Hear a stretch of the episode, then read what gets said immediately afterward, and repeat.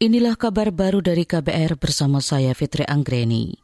Presiden Joko Widodo meminta seluruh gubernur memperketat kembali penegakan protokol kesehatan di masyarakat. Jokowi menyinggung hasil survei terbaru yang memperlihatkan turunnya disiplin masyarakat dalam mematuhi 3M.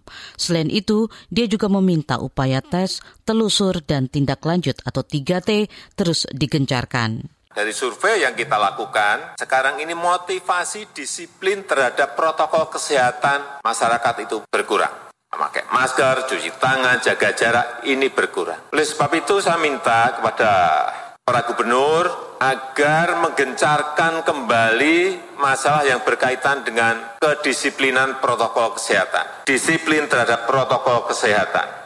Itu tadi Presiden Jokowi dalam rapat virtual bersama Menteri dan Gubernur se-Indonesia di Istana Negara hari ini.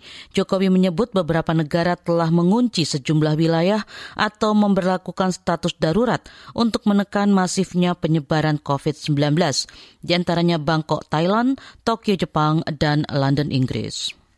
Kepala Kepolisian Indonesia Idam Aziz berkirim surat ke Istana Negara meminta Presiden Joko Widodo menunjuk nama pengganti sebagai pemimpin tertinggi Korps Bayangkara. Idam akan memasuki masa pensiun pada 1 Februari mendatang. Mengutip antara, surat permohonan Idam itu dikonfirmasi oleh juru bicara Mabes Polri Argo Yuwono. Menurut Argo, surat sudah diserahkan ke Menteri Sekretaris Negara Pratikno. Menjelang Idam Aziz pensiun sejumlah nama perwira tinggi Polri berpangkat Jenderal Bintang 3 mulai bermunculan di bursa calon Kapolri. Di antaranya Wakapolri Gatot Edi Pramono, Kabar Eskrim Polri Listio Sigit Prabowo, Kabahar Kampolri Agus Adrianto dan Kepala Badan Nasional Penanggulangan Terorisme BNPT Boy Rafli Amar. Kita ke Jawa Barat, kota Depok dan Kabupaten Karawang berstatus siaga 1 COVID-19. Gubernur Jawa Barat Ridwan Kamil mengatakan dua daerah itu masuk zona merah selama empat pekan berturut-turut.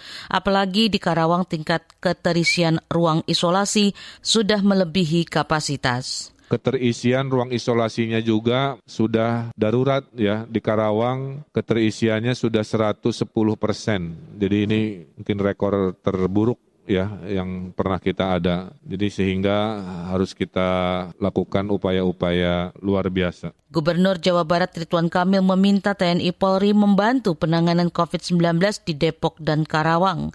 Berdasarkan data terakhir, kasus positif di Karawang sudah tembus 6.000 kasus, sedangkan di Depok mencapai lebih dari 13.000 kasus. Demikian kabar baru dari KBR, saya Fitri Anggreni, salam.